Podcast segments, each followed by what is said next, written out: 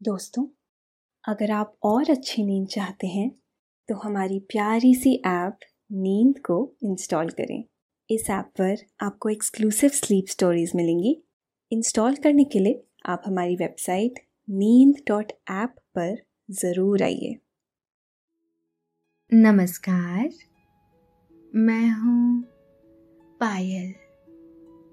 और आज मैं प्रस्तुत करती हूँ हृदय बिहारी द्वारा संकलित और ग्रिम ब्रदर्स द्वारा लिखी कहानियों में से एक कहानी में वर्णित कहानी मोची और बोनो की।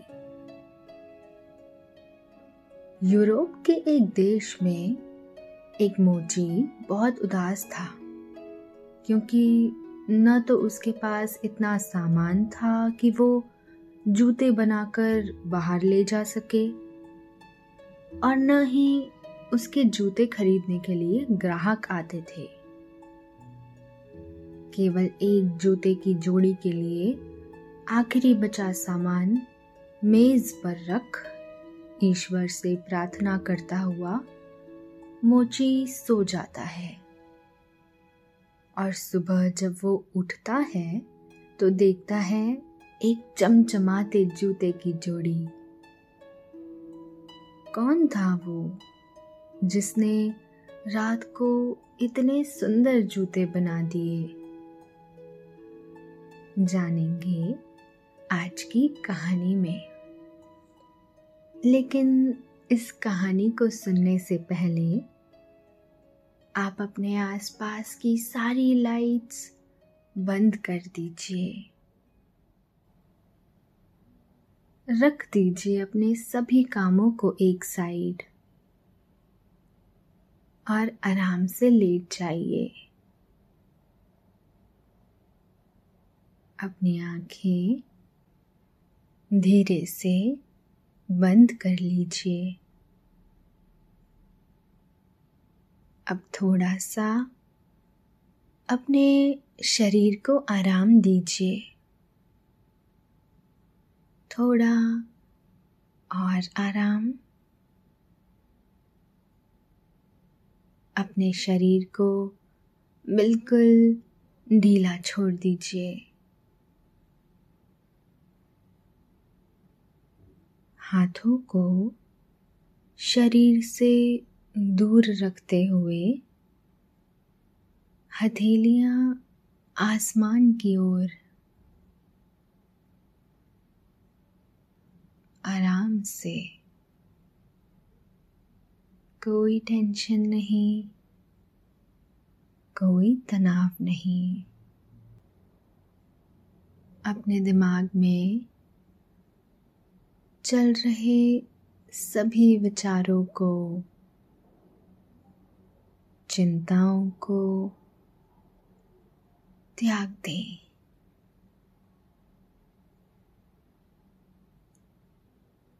एक, शांति महसूस करें। महसूस करें कि एक शांति आपके अंदर प्रवेश कर रही है। गहरी सांस लें। सभी नेगेटिव पॉजिटिव विचारों को धीरे धीरे निकाल दें। अब अपनी सांसों पर ध्यान लगाएँ। इसको धीमे या तेज नहीं करना है। बस ध्यान देना है। कि कैसे वो आपके नाक गले में होते हुए आपके फेफड़ों में जा रही है और आपके फेफड़े फूल रहे हैं और कैसे वो आपके फेफड़ों से वापस गले और नाक के माध्यम से वापस निकल रही है। और आपके फेफड़े थोड़े सिकुड़ रहे हैं। मन शांत, एकदम शांत होता जा रहा है।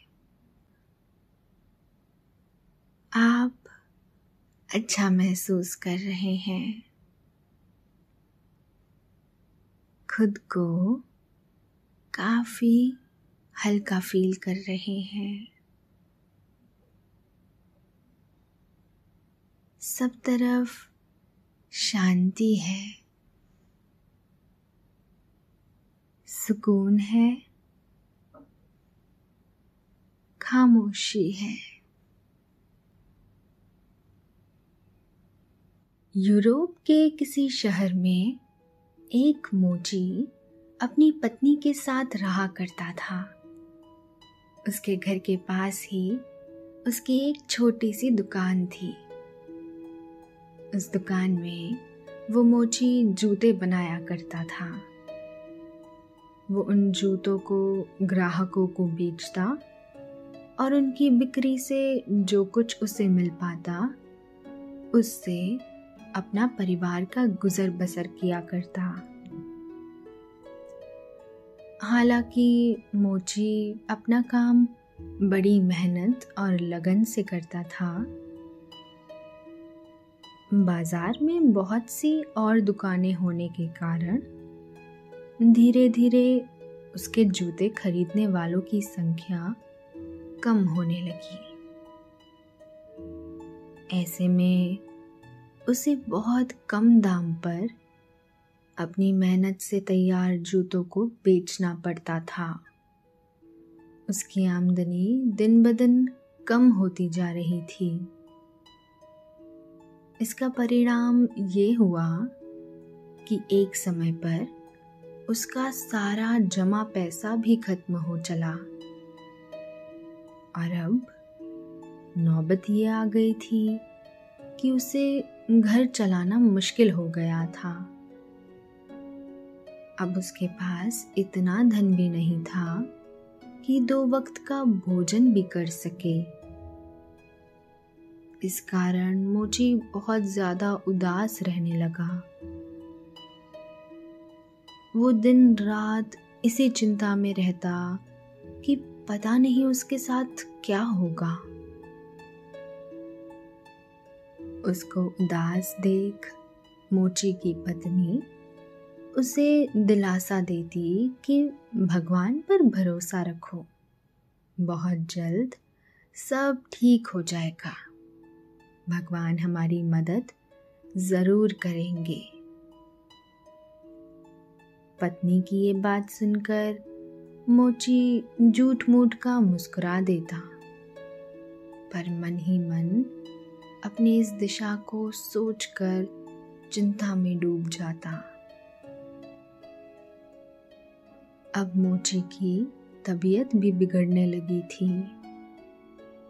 और एक समय ऐसा आया जब मोची की दुकान पर केवल एक जोड़ी ही जूते बचे। और उसके पास इसके अलावा और जूते बनाने का कुछ ज़्यादा सामान भी मौजूद नहीं रह गया था। वहीं मुश्किल इस बात की थी कि उस एक जोड़ी जूते को खरीदने वाला भी कोई नहीं आ रहा था। मोची रोज ग्राहकों की प्रतीक्षा करता, पर जब कई दिनों तक उन जूतों को खरीदने कोई नहीं आया तो मोची उन जूतों को लेकर बाज़ार की ओर चल दिया। उसे पता था, घर पर सामान नहीं है। और इसी की चिंता लिए वो बाज़ार की ओर चला गया।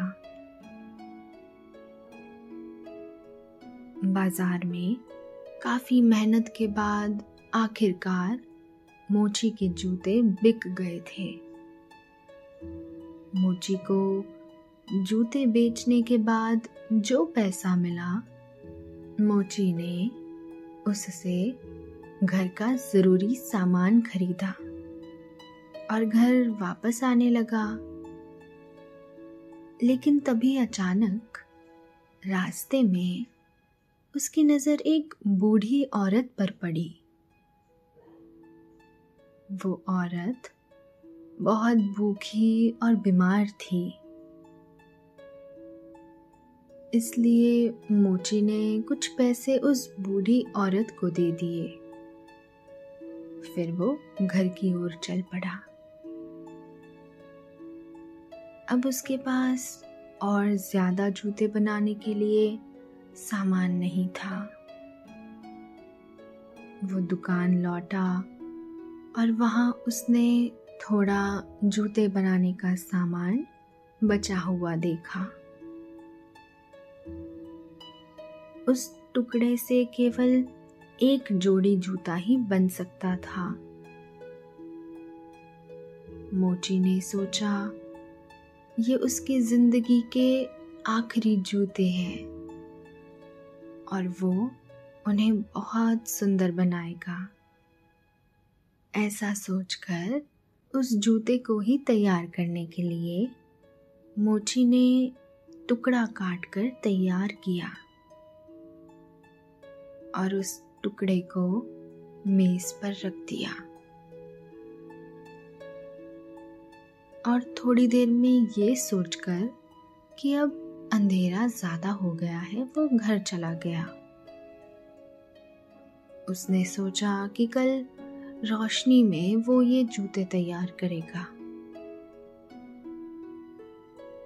घर जाकर वो भगवान से प्रार्थना करने लगा कि उसकी परेशानियों को दूर करे। और ऐसे ही प्रार्थना करते करते कब उसे नींद आ गई, उसे भी पता न चला।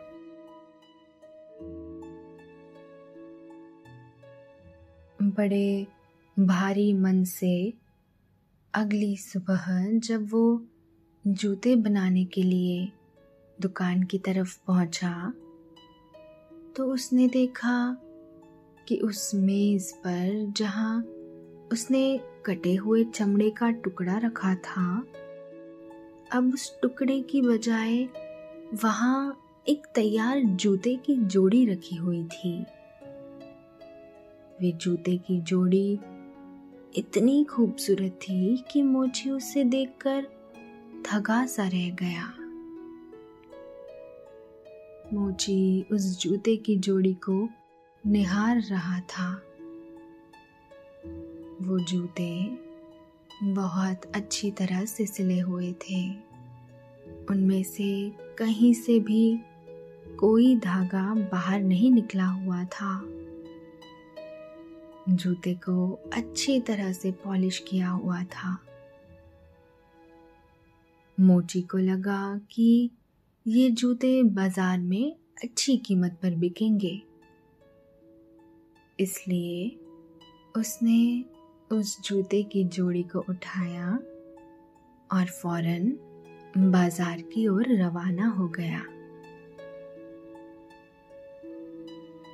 वो जूते की जोड़ी इतनी खूबसूरत थी कि जाते ही लोग उनको देखने के लिए आने लगे।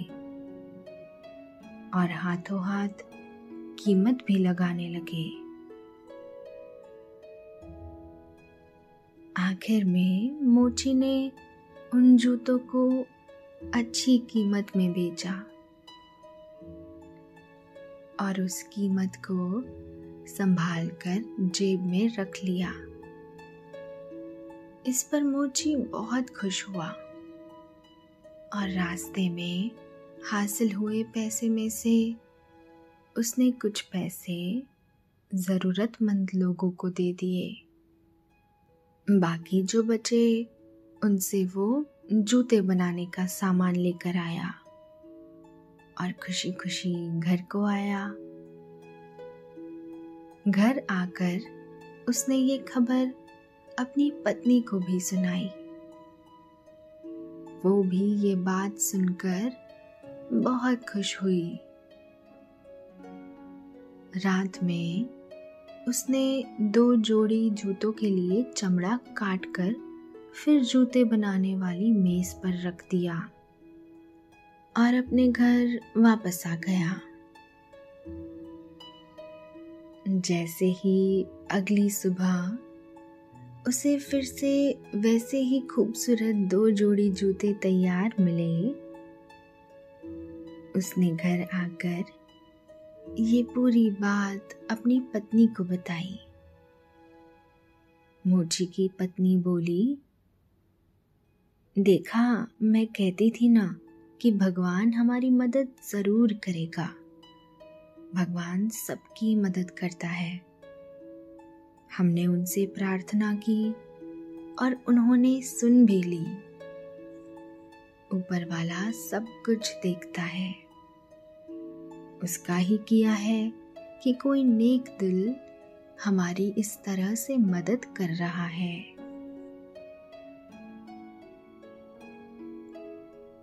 अब तो रोज जूते के लिए चमड़ा काट कर छोड़ने और अगले दिन बने बनाए सुंदर जूते पाने का सिलसिला ऐसे ही चलने लगा।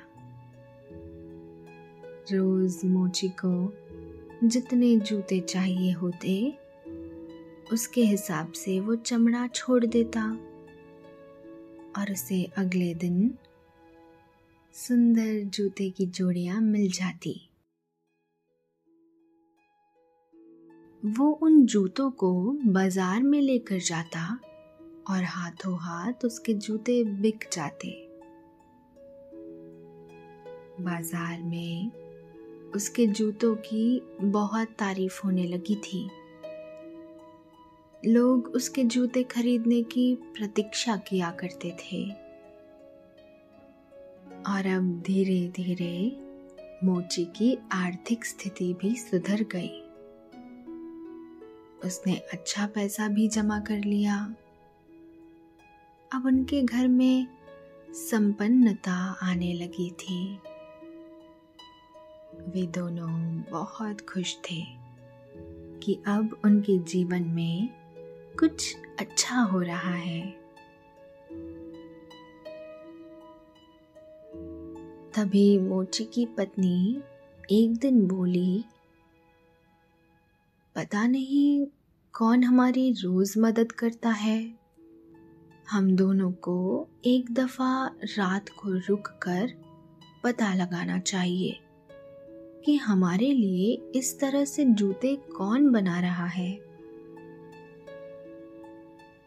ये ख्याल मोची के मन में भी कई दिनों से आ रहा था तो उसने भी अपनी पत्नी की बात मान ली।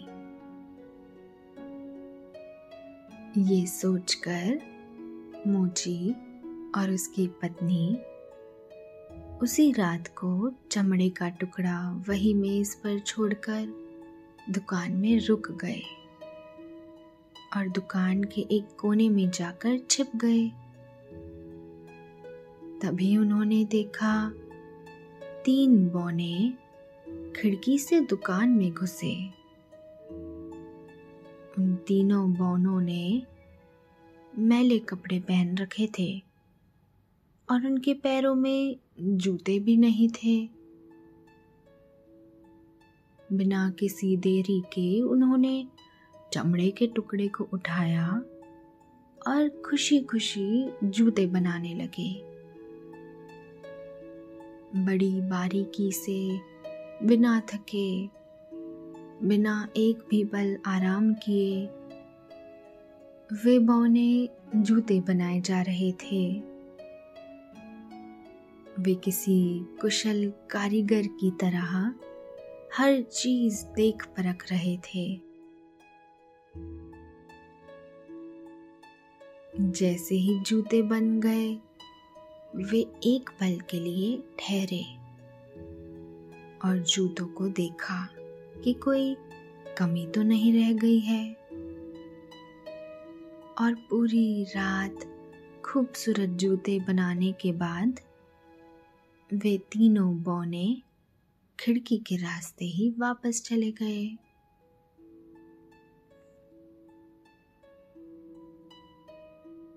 ये सब देखकर मोची और उसकी पत्नी मंत्रमुग्ध हो गए थे। और सब देखने के बाद मोची और उसकी पत्नी आपस में बात करने लगे कि इन बोनों ने उनकी बिना स्वार्थ के कितनी मदद की है। इसलिए वे निर्णय करते हैं। उन्हें भी इनके लिए कुछ करना चाहिए। इन्हें कुछ उपहार देना चाहिए। इस पर मोची ने अपनी पत्नी से पूछा, बताओ, आखिर हम ऐसा क्या कर सकते हैं जिससे इन छोटे दोस्तों को अच्छा लगे? इन्हें ऐसा क्या दिया जाए जिससे इन्हें खुशी मिले? इस पर पत्नी कहती है, तुमने ध्यान नहीं दिया, पर उन्होंने जूते नहीं पहने हुए थे। और उनके कपड़े भी इतने मोटे नहीं थे कि उन्हें सर्दी से बचा सके। हम एक काम कर सकते हैं। मैं उनके लिए नए सुंदर कपड़े सिल देती हूँ। मोजे और दो नए कोट भी। और तुम उनके लिए उनके नाप के जूते बना देना।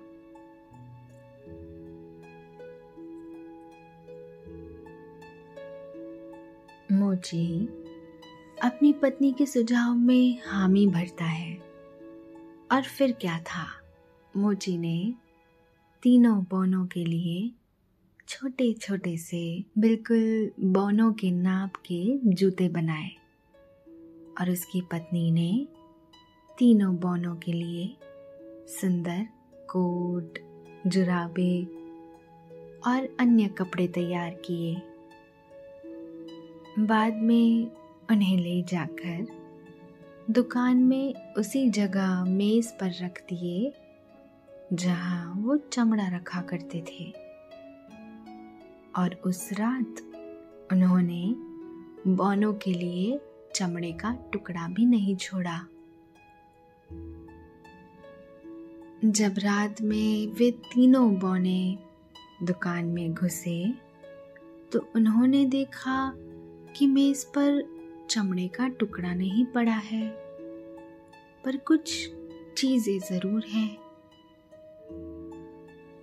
वे तीनों अपने छोटे छोटे कदमों से उछलते हुए उन वस्तुओं के पास जाते हैं तो देखते हैं कि वहाँ तीन जोड़ी छोटे छोटे जूते, खूबसूरत कपड़े, बिल्कुल छोटे छोटे कोट और मोजे सजा कर रखे हैं। और मोजे सजा कर रखे हुए थे। अपने नाप के जूते और कपड़े पाकर वो बोने काफ़ी खुश हुए। उन्होंने वो नए कपड़े और जूते पहने और खुशी खुशी वहाँ से चले गए। बौने समझ गए थे कि मोची अपना खोया उत्साह वापस पा चुका है। उस दिन के बाद से कुछ दिन तक मोची ने गौर किया कि उसके द्वारा छोड़े गए चमड़े के टुकड़े वैसे ही पड़े मिलते हैं।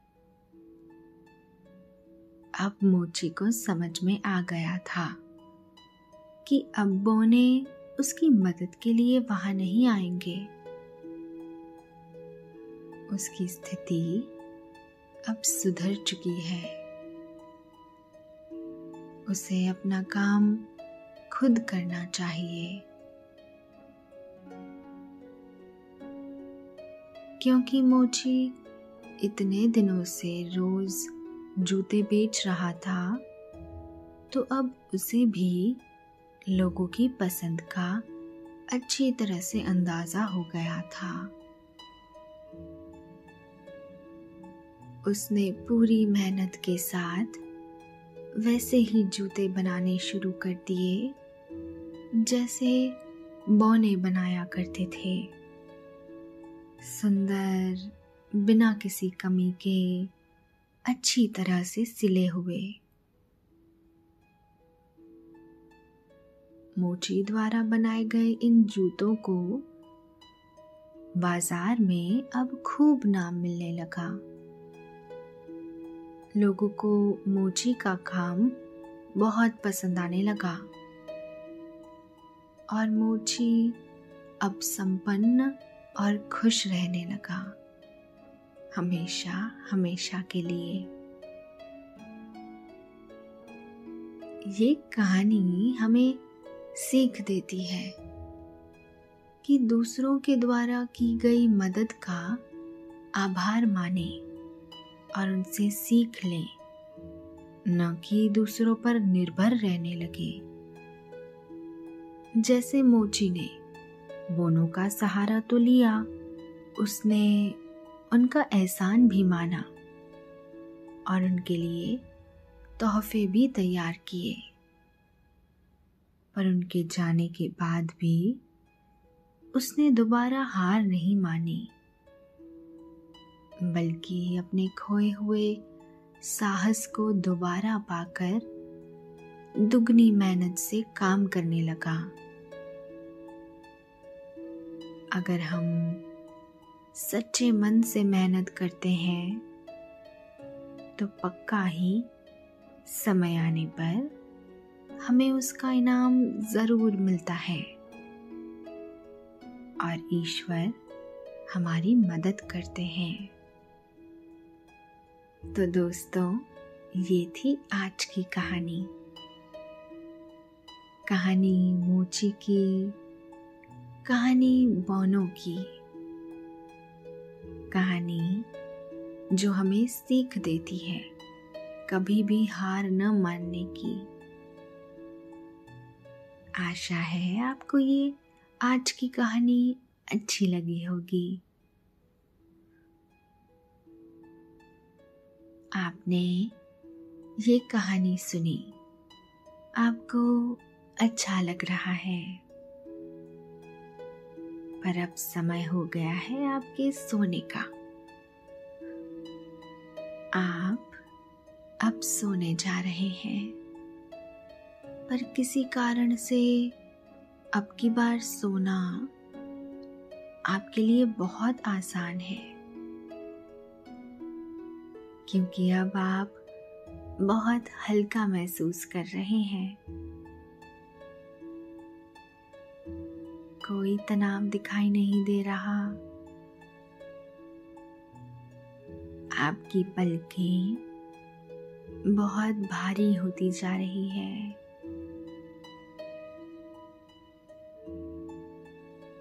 आप गहरी नींद में जा रहे हैं। अपने सभी विचारों को बाहर की ओर जाने दें।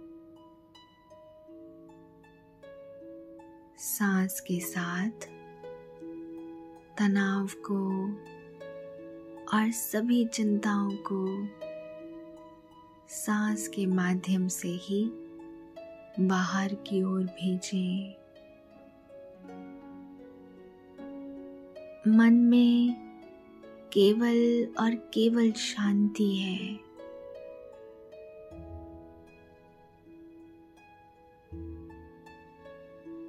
आपका शरीर अब एक पंख की तरह हल्का हो रहा है। आप हवा में तैर रहे हैं। आप महसूस कर रहे हैं कि निद्रा देवी आपकी तरफ़ आ रही है।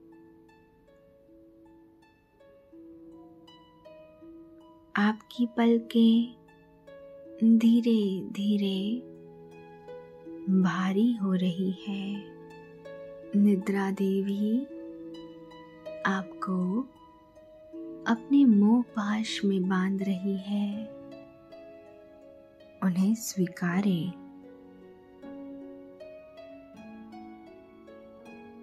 सांसों पर ध्यान दें और शरीर को बिल्कुल ढीला छोड़ दीजिए।